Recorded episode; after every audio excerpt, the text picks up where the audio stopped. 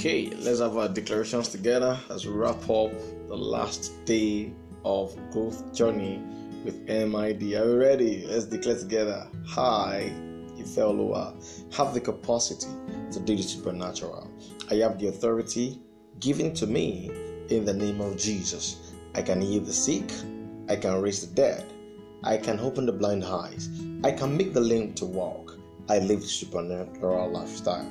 I live the supernatural lifestyle in Jesus' name. Amen. Thank you so much. God bless you.